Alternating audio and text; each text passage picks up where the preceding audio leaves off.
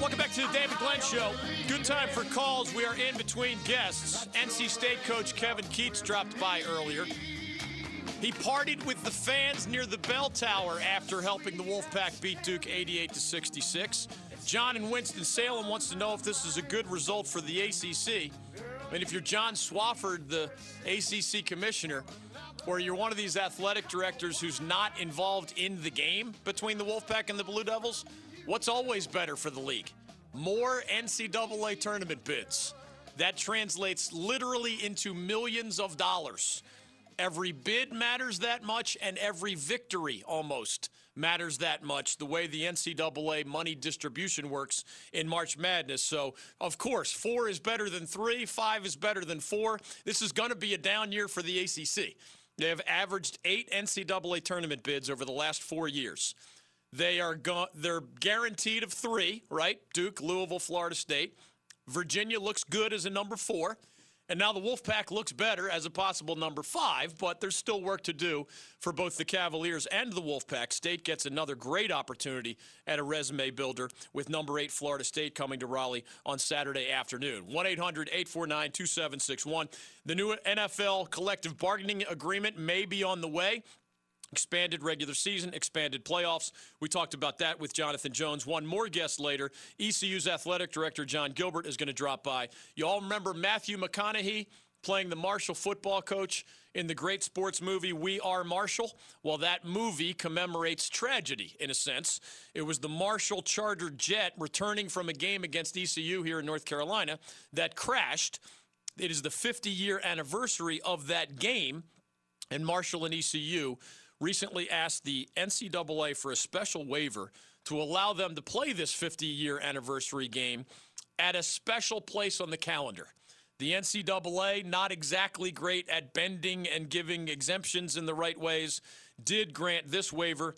ECU is excited. It gets to host Marshall in late August rather than when everybody else is playing a college football game right there on that September 5th weekend, which would be your week one with hundreds of games all over college football. Instead, the Pirates and the Thundering Herd will get their honorarium, honorarium game, if you will, in a national TV spotlight and with a whole lot of other celebration and festivities around that moment. 1 800 849 2761. Great guest later. Your calls now. Matt is in Greensboro and has the Wolfpack's victory over the Blue Devils on his mind. What's what's going on, Matt? Welcome to the show.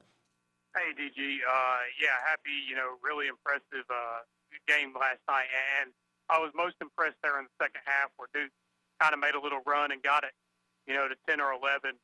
Uh, that, that State really, you know, put pressure back on and then expanded that lead. Agree. Really never, yeah. never looked back from there. So, uh, you know, that, that's something that the team is trying. Hey, man, and that's what Coach K talks sometimes when the Blue Devils lose. He says, We lost to an older, more experienced team. I don't think he used that phrase last night, but he used it after losing to Stephen F. Austin. He used it after the Devils lost at Clemson. And of course, last night, the, the description would fit. It was senior Markell Johnson and fourth year junior Devin Daniels and junior college transfer DJ Funderburk. These guys are all third, fourth, fifth year college basketball players. And those were the big three for NC State. So it kind of continued a theme for a young Duke team falling at the hands of an experienced opponent. Uh, so, what is kind of one of the strengths of the Wolfpack is one of the weaknesses of the Blue Devils. Doesn't mean Duke can't overcome it. Uh, they're talented young players, but when you have four of your top six true freshmen, uh, credit them for fighting back. But yes, the experienced team usually finds a way to counterattack, and that's exactly what the Wolfpack did with Johnson and Daniels and Funderburk leading the way. You're, you're thinking of uh, the future with the Wolfpack. What's on yeah, your mind? Just the general, direct, general direction. Uh, you know, they've been one of those perennial bubble teams, even you know, dating all the way back to the beginning of the Gottfried era. Uh, it didn't end well with him, but you know, how do they move from that perennial bubble team to the perennial, you know, top 25 uh, tournament team, something like, you know, Florida State? Because I know you, you got to get there before you can become, you know, what we all want them to be as a, as a contender. Wasn't it interesting? And I, I assume you were listening when Coach Keatts joined us earlier today. He always has fun with us. He's always just energetic and interesting and cooperative and professional. He said something particularly interesting today, and it was in the context of the Seminoles coming to Raleigh on Saturday. He basically admitted we want to be at NC State what Florida State has been under Leonard Hamilton. And for those who don't know that story, Leonard Hamilton actually was the head coach at Florida State for six full seasons without a single NCAA tournament bid. Most of the time, that gets you fired. Now, he had been to four NITs, so he had built you know, 20 win teams. He just never got to the big dance through six years. Isn't Florida State glad they kept Leonard Hamilton? Because I think he's like been there uh, something like nine of the last 12 after going 0 for his first six. And the Kevin Keatts story has started better than that at NC State. He made it. He made the big dance in year one, and now he's well positioned to make it again in year three. But he was talking about following the FSU blueprint in terms of personnel. And every once in a while, somebody will ask me, you know, what's up with the Wolfpack's perimeter defense where a guy like Braxton Beverly is not very tall and not very long? And there have been nights where, I mean, Ryan McMahon of Louisville just took Braxton Beverly behind the woodshed and bludgeoned him with three pointers. And, you know, what was that? A six three point game for Ryan McMahon that everybody knows that's the scouting report the dude's a three point shooter. It's not that Braxton doesn't try hard. He's a high effort guy, he's a high IQ guy. He studied his scouting report, but you're half a step slow, man, and you're not the greatest athlete, and you're not tall, and you don't have long arms. You're half a step behind the guy you're guarding, becomes a full step. Well, Florida State, if you look at their roster, they don't have any Braxton Beverleys. And Kevin Keatts wants A, Leonard Hamilton's depth he doesn't have that in NC State right now. He trusts what, six, seven, eight players, depending on the game.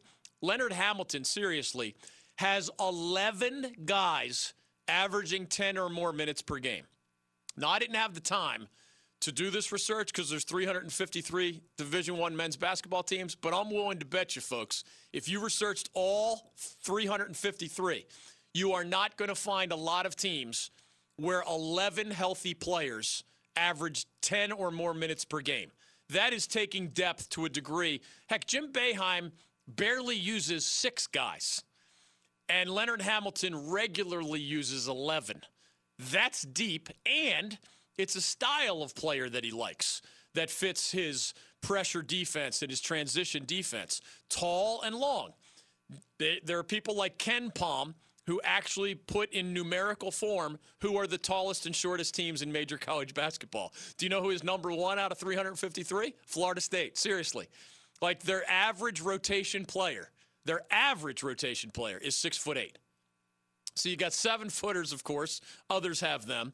But like even your point guard is fairly tall, and your wing players are really tall and really long. Kevin Keatts in year three at, at NC State doesn't have the depth that Leonard Hamilton has does not have the length and athleticism that Leonard Hamilton has, but it was a very candid observation and, com- and uh, commentary today when he said Florida State is what we're trying to be at NC State. He has a good recruiting class coming in. Guys named Josh Hall and Cam Hayes are high school players here in North Carolina who are two high profile Wolfpack signees who will add to Coach Keatts' depth next year. They still have, you know, Braxton Beverly has another year of eligibility. Devin Daniels does. DJ Funderburk does. Jericole Hellems is only a sophomore. Manny Bates is only a redshirt freshman. So maybe he can get from a seven or eight man rotation at NC State to a nine or 10 man rotation with not only those two star high school guys coming in, but I think three or four others. So there's your depth. And some of these guys are long. Like Manny Bates is a six foot 11 long, lean shot blocker. He wants more of those guys. He does not want to have to play. Remember last year, it was Wyatt Walker as his center. That's not a Florida State type approach. That's not length. That's not athleticism. That's not jumping ability. So sometimes you sign a, you sign a Braxton Beverly because you like his spirit, you like his effort, you like his three point shooting ability, but he's not in your mold of what you want. Same with a guy like Wyatt Walker last year and some others on the team. He's getting closer to where he wants to be. It's a credit to him that in year three, the Wolfpack has a very good chance of making the NCAA tournament. But you can tell he wants to have that 10 man rotation. He's only at seven or eight. He wants to have long, lean athletes. He has some of them, but not enough of them. And it, you know, the only way to resolve that is through recruiting in the short term and the long term. 1 800 849 2761. Steve wants in on the NFL. John wants in on more college basketball. We're coming right back to your phone calls. And then John Gilbert of ECU in 20 minutes on the David Glenn Show. Coach Lou Holtz is joining us. What can you tell us about those four seasons in Raleigh? Everybody from North Carolina calling us Boo U and Agriculture U. And I remember walking in the press conference saying, I want everybody in the state to understand agriculture is better than no culture. Stay with us on The David Glenn Show.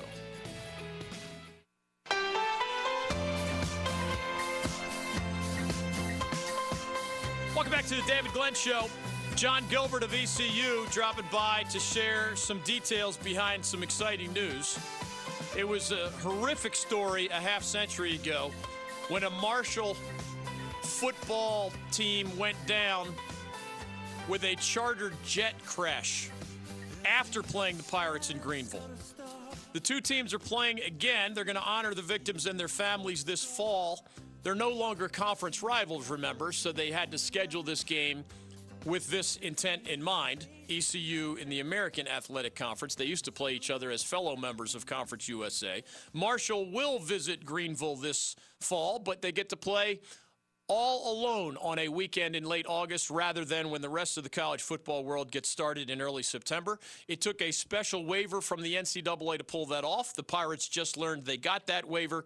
John Gilbert is going to tell us how this story came together. Again, if you saw the movie We Are Marshall with Matthew McConaughey as the star uh, of the show, you know the details behind this commemorative game. 1 800 849 2761. One more guest later, more of your calls now. John is in Winston-Salem, Steve is in Wilmington, and you can join us on this happy snow day across North Carolina. Since the Wolfpack beat the Devils last night, let's go to John.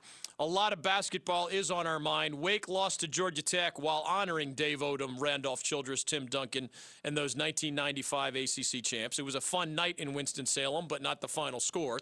Louisville ended a two-game losing streak in style, just crushing Syracuse. UVA beat Boston College. Miami beat Virginia Tech in a three overtime thriller. But in this ba- in our backyard, it was NC State not only beating Duke, just demolishing the Blue Devils, 88 to 66. John, welcome to the David Glenn Show. Go right ahead with your question or comment. Hey, hey, DG, how you, my man? Doing great. What's on your mind? Uh, I got two questions for you. One is about uh, the ACC, and another one is about uh, the NFL. Um, in terms of NC State beating Duke like they stole something last night, um, do you think that could have been a good barometer to show that, yeah, the ACC may be down this year, but it is also a whole lot more competitive than it has been? Yes. And, and the short answer, and I'll let you go to your second point, is even though it's a disappointing year overall for the ACC, they are used to being the best or one of the best college basketball conferences in America and most of the computers have them at like number four among conferences this year. They still will have four NCAA tournament teams, at least, with Virginia looking good beyond the big three. Wolfpack has a chance to be number five. And if, you know, not everybody accepts NIT bids, but there's another five teams that are good enough to play in the NIT if it comes to that. So, what I've been saying on national shows that I do all year long, if you're worried about the depth or you're criticizing the depth of the ACC in basketball, you're correct. There just they're not as many NCAA worthy teams as there have been in, in other recent years. Again, the average has been eight teams per year over the last four years from the ACC. But what matters most in anything that we cover, depth does not matter nearly as much as how many potential champions do you have. How many teams are you sending to the big dance that have a chance to make a Final Four run? And the answer for the ACC is three. And although four or five NCAA bids is not special at all and is disappointing, if you can send three high seeds, Duke as a possible one, Louisville and Florida State as possible two seeds, show me the league anywhere that may have a lot of depth, but show me the league that has more than three candidates to be the seeds that high. There is no such league. There's not. I like the Big Ten. I like the Big East. I like the Big 12. I mean, what's it going to be? Number three against number one when Baylor and Kansas get together here shortly? That, that's power at the top, right? But nobody has more than three serious national championship contenders or Final Four contenders, however you want to put it. And the ACC has three. So by that measuring stick, the ACC is right back where it usually is. And go ahead to your NFL stuff, John. Uh, for my second question, uh, everybody everybody is under the uh, understanding that the Panthers are going to be rebuilding. Hence why uh, Matt Rhule got the seven-year contract. But my main question is: the, if it comes down to it, and the Panthers aren't winning by the time Christian McCaffrey's contract is up, do you think he's more likely to stay? Yeah, well, that, out, or do you think he'll sit up here and try to go to a different team, try and get a and try and be a actual contender to make the playoffs or, and even a Super Bowl. What's interesting is I'm a big believer in the phrase timing is everything in life, and that applies in a lot of different ways. Jobs, you know, when you met your wife or girlfriend, you know, why were we next to each other on that plane when our friendship started or when something else started? Timing can mean a lot in life. The conversations between Christian McCaffrey and the Carolina Panthers are actually happening now before the Panthers ever play a game for Matt Rhule. So Christian McCaffrey's representatives, like agents for other running backs, they know it's a dangerous position. Christian McCaffrey is under contract for one more year, but like Todd Gurley of the Rams and others, they don't wait until the end of their deal to talk about the extension and the big dollars that they want, given that McCaffrey has been so accomplished. So if you're McCaffrey and your agents are asking for big dollars, you've got to be ready to accept whatever comes your way. Maybe Matt Rhule is great, better than expected in year one. Maybe Matt Rhule is in the midst of a more serious rebuild. If Christian McCaffrey has any hesitation about that part of this process, well, he doesn't want his agent putting up numbers for the Panthers to extend his deal the way Gurley got that long term deal with the Rams. I, I haven't seen or heard anything from McCaffrey or his camp that suggests that, you know, he's going to take a different route. Because the risk, remember, if you play this one more year as a Carolina Panther under a contract that you already signed, it's your rookie deal. The risk is if you suffer a serious injury at a position where there are a lot of serious injuries, well, then your second deal, which is the one all pro athletes work toward, right? Salary caps and collective bargaining agreements keep the money down for your initial contract, sometimes to a degree, even when you're high first round draft pick. The second round, the second contract rather that you sign is something a little closer to like your free market value. And Christian McCaffrey supposedly is talking to the Carolina Panthers, GM Marty Hurney, and otherwise this offseason, which means by the time we know what the Panthers look like in 2020, in all likelihood, Christian McCaffrey's already going to have his longer term deal. And at that point, you know, he's an asset, and the Panthers would have to decide whether they want to keep him or whether they want to trade him in a rebuilding effort or whatever to get assets in return. That's for maybe a year from now. But my guess is the Panthers and the and McCaffrey's folks are going to work out a contract here in the shorter term future. Steve in Wilmington, you're next on the David Glenn Show. Go right ahead. Hey, David. Happy snowpocalypse. Yeah, right, man. How's the Wilmington area? You guys are not – supposed to get snow the way most of the state is. Am I right about that? Thank you, Jesus. No. because I'm telling you, man, the, the people who listen to us in the mountains are talking about a lot of snow, and they're making fun of the rest of us because they get it all the time. The people That's in the right. triangle are half in panic mode. Uh, schools let out early, and, and who knows, everybody's leaving work early. So what what roads are we going to see on the way home today, guys? This is going to be interesting. I, I've read that to our east and to our southeast, it's not quite as bad. One more reason that I should be living at the beach right now. What's on your mind, Steve? 17 game schedule. Nobody's really mentioning this. Um, half the league is going to have one less home game than the other half. This is true. Yes. Now, one way one way to remedy that and it occurred to me as I was thinking about it, is the NFL wants to expand overseas. Why not have every team play one game overseas, either Mexico, um, England, and London, eh, wherever, and then you have a bye week. So there's your 17 weeks. So you would have a full time NFL team maybe based in London? No, you wouldn't necessarily have to do it. It would be a puzzle that the schedule makers would have to put together. But just have every team in the league right now. Um, oh, I see. I see. So you'd still have eight home. You'd still have eight away, and then you'd have one of these display games on a neutral field.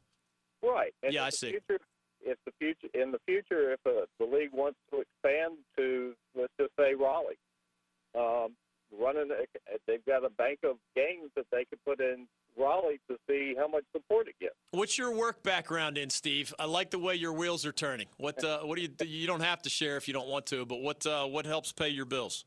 I'm in sales. Aha. Uh-huh. Maybe there's a marketing major in there somewhere as well. I really like the idea because it solves a lot of problems, right? There is a competitive disadvantage. If, if this new collective bargaining agreement proposal does go all the way through, of course you don't want to be the team that has eight home games and nine road games it, it's a disadvantage. Of course it is. And, you know, they would flip flop years, I'm sure. So the year after you have eight home, you would have nine at home. But one alternative to that approach would be what Steve is suggesting. One, you know, more than one game in Mexico City, more than one game in London. Do any of our friends to the north in Canada, would they, I know they have the CFL, would they like to host an NFL game from time to time? What about other American cities? What if we wanted to host one at Carter Finley Stadium in Raleigh? We know Buch, Oregon. If the Canes can cut a deal with the Wolfpack folks for an outdoor hockey game, we can figure out a way to get an NFL game at Carter Finley, right? So some of them would be American neutral sites. Some would help the NFL's very clear stated goal of expanding the NFL's global presence. I don't know how many other countries would be up for that, but we've already had a World League of American Football, right? So there are some venues that could handle the NFL.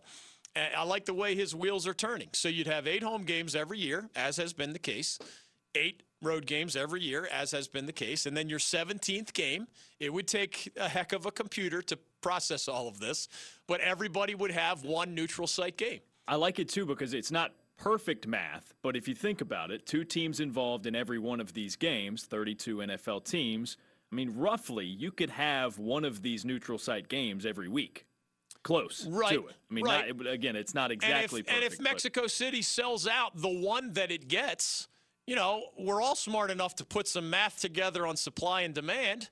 you know, if Mexico City sold out this quickly for this game, could they host two a year? And if London, which I know has really been uh, very receptive of NFL football, maybe they could sell out one game a month.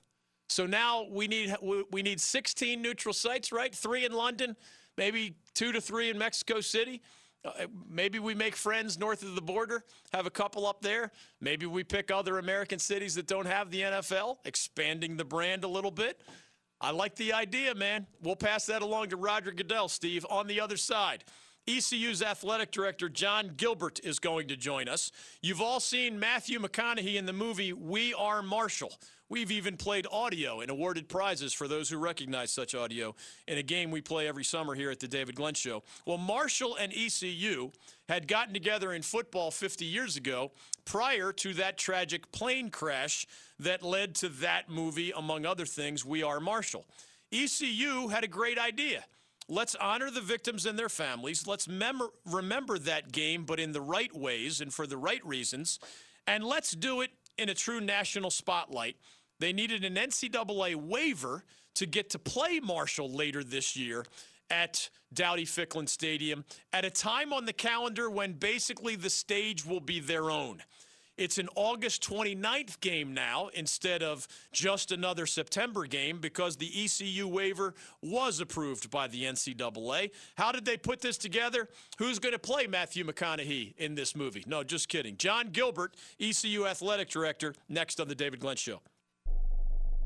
I don't want those damn Dukies rooting for us. They've hated all year long. Let them go right on hating. If the situation were reversed, I would hope they would lose by a hundred. You're in fantasy land if you ever think NC State's going to make it back to the national championship game. So just forget that right now. Go to hell, Carolina. Go to hell. Keeping the peace in NC on the David Glenn Show.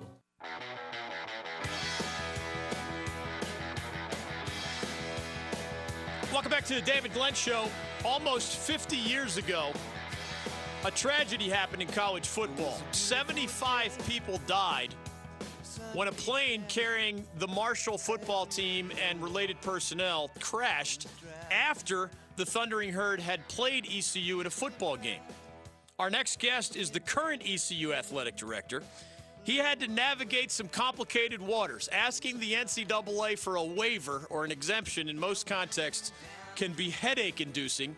But John Gilbert and his staff at ECU got this done. And just earlier today, the news leaked that ECU's waiver was approved by the NCAA. And when the Pirates and the Thundering Herd have this game honoring victims and their families from that accident uh, 50 years ago, uh, they get to move this game to a special place on the calendar. And we'll talk to John about the rest of these details. Welcome to the David Glenn Show. John, how are you? Um, excellent. Thanks for having me. It's great to have you. Uh, it can be a little bit nervous when you need to, nerve wracking when you ask for a, an exemption about anything from the NCAA. Uh, what all went into this idea? And uh, what did it take to get this done? You guys will have a, an August 29th game in a national spotlight rather than just a, another September game like everybody else. Well, it's an exciting thing for, for both institutions. I, I think the exposure that we'll be able to bring to that 1970 Marshall team uh, will, will be special for Eastern North Carolina and, and our communities.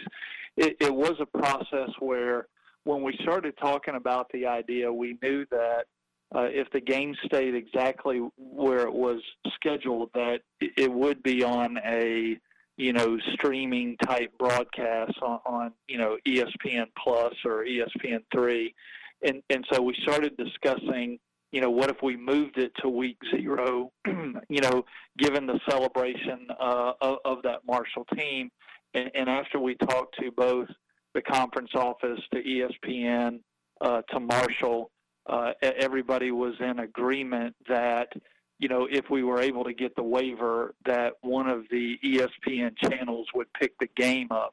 And that really was the impetus for moving the game. We wanted to make sure that if we if we went down that path and submitted that waiver, that that there was justification that we could get enhanced exposure for this, you know, 1970 Marshall team by doing that. We were fortunate enough the way the process works it goes to the football oversight committee, uh, and then once the football oversight committee, uh, you know, here's the the waiver, then it goes back to the NCAA for the final approval. We had a lot of people that obviously worked on this. Our compliance staff uh, submitted the waiver. Mike Hamrick at Marshall um, was very supportive, our conference office, and then ESPN. So it really was a group effort to make this work. John Gilbert is joining us on the David Glenn Show. He's been ECU's AD since December of 2018. He worked at Alabama and Tennessee in the SEC. He was previously the athletic director at Southern Miss. He's here to elaborate on the big news, news of earlier today. It will be now August 29th at Dowdy Ficklen Stadium. The Pirates hosting Marshall in this commemorative game, uh, honoring the tragedy of 50 years ago, and of course, those victims and their families. I've been around long enough to know that Mike Hamrick, Marshall AD, a long time ago, was kind of in your shoes as the ECU athletic director given that it was the Marshall players and staff who died in that horrible plane crash, of course, I'm sure you at ECU would be incredibly deferential toward how Marshall wanted to handle things. How did those conversations go with Mike Hamrick? Because in a sense, this is a celebration of a memory, but in another sense, this is you know remembering something that was truly tragic. Well, well two two things I would say are number one, you know, Mike was exceptional through this process. You know, Mike uh, is a former Marshall football player, but he also was the athletic director here at East Carolina. Mike and I worked together, you know, when I was at Southern Miss and Mike was at Marshall. Yeah. Obviously, we're in the same league, so I had a pre-existing relationship uh, with Mike. And then, uh, you know, the the other thing that we have talked about is – I, I want to make sure that we do this in the right way. And so I would anticipate, you know, over the next month to six weeks at some point, uh, I, I'd like to get a group of ECU uh, athletic staff people that will actually run the game on game day to, to go to Marshall and spend a day there to talk with them about how we best honor, what are some things we can do, but because to your point, uh, you know, this is really about them and their team. Yeah. We certainly played a part because we played them that day, and I do think that it deeply affected this community because I talk to uh, people all the time that were either at that game, participated in the game, or were affected by the game.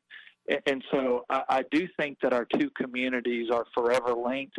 But I want to make sure that we celebrate this uh, in the best way possible. And for those who don't know, it was really a joint effort, as John is describing here.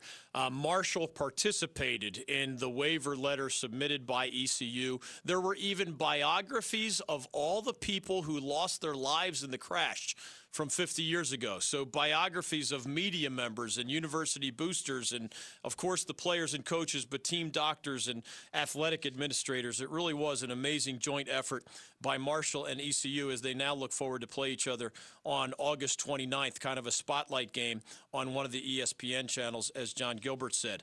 Uh, the first thing that came to my mind from a coach's perspective, John, was that whether it's your Mike Houston or anybody else, they're going to say, well, wait a minute, I got to play a game a week earlier. What about practice? So part of this waiver was what? Allowing you all, your teams, to start practice earlier than everybody else, right? Since you're starting the season before everybody else. C- correct. And, and, and the way the waiver works is we get uh, seven days to, to come in earlier than, than everyone else.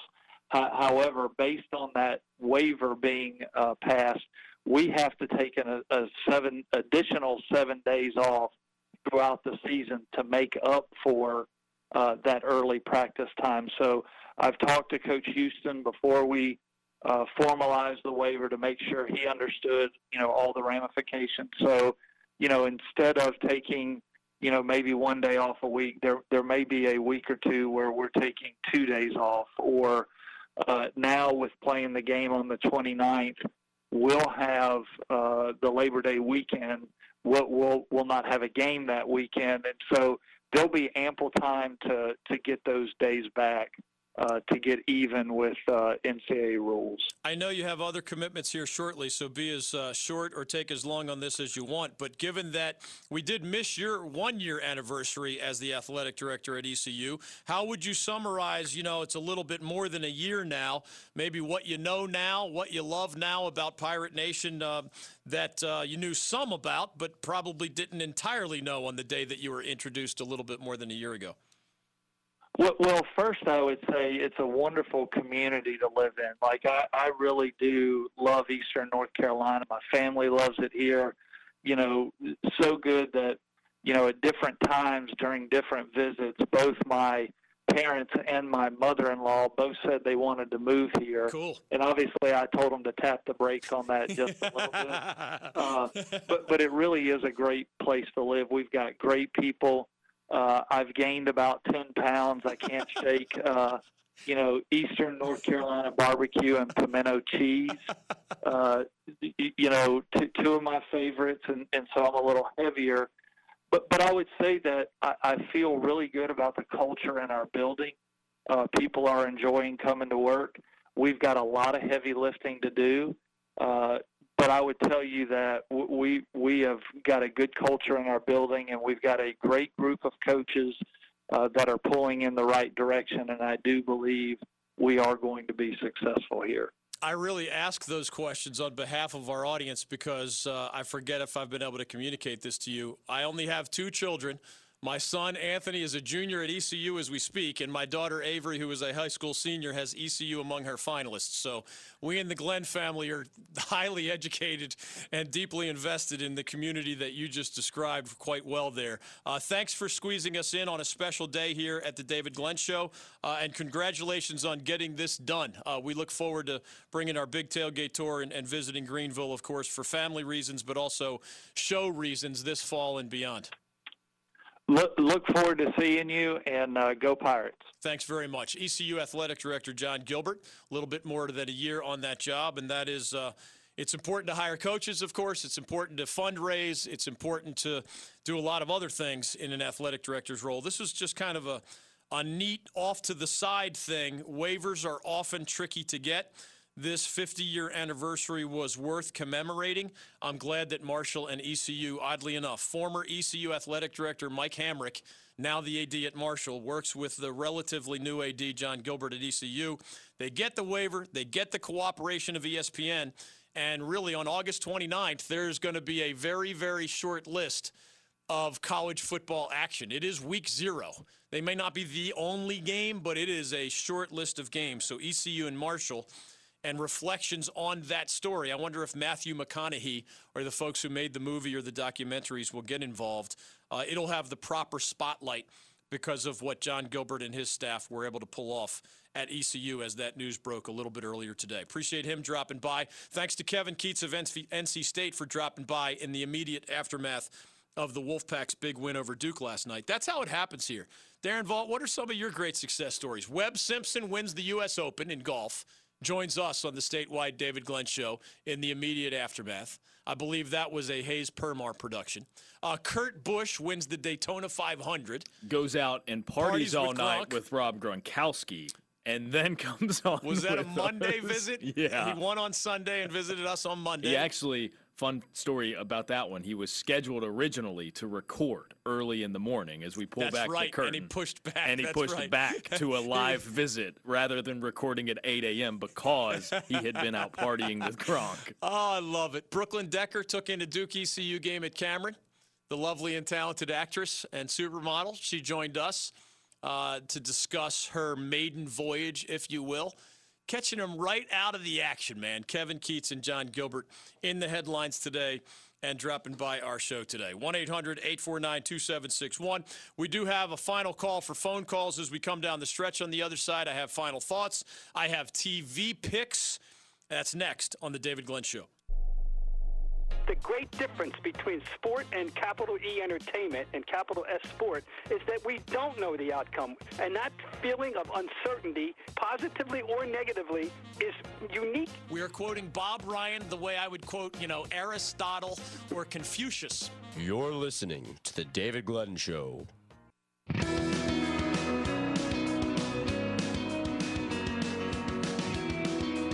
Welcome back to the David Glenn Show last call for phone calls as we are coming down the stretch on today's program. We will remind you of your TV picks for this evening, which do include, remember, the resumption of the NBA's regular season. Long All Star break. There's a TNT doubleheader tonight. Two of the best teams in the NBA are involved, although they're not playing each other.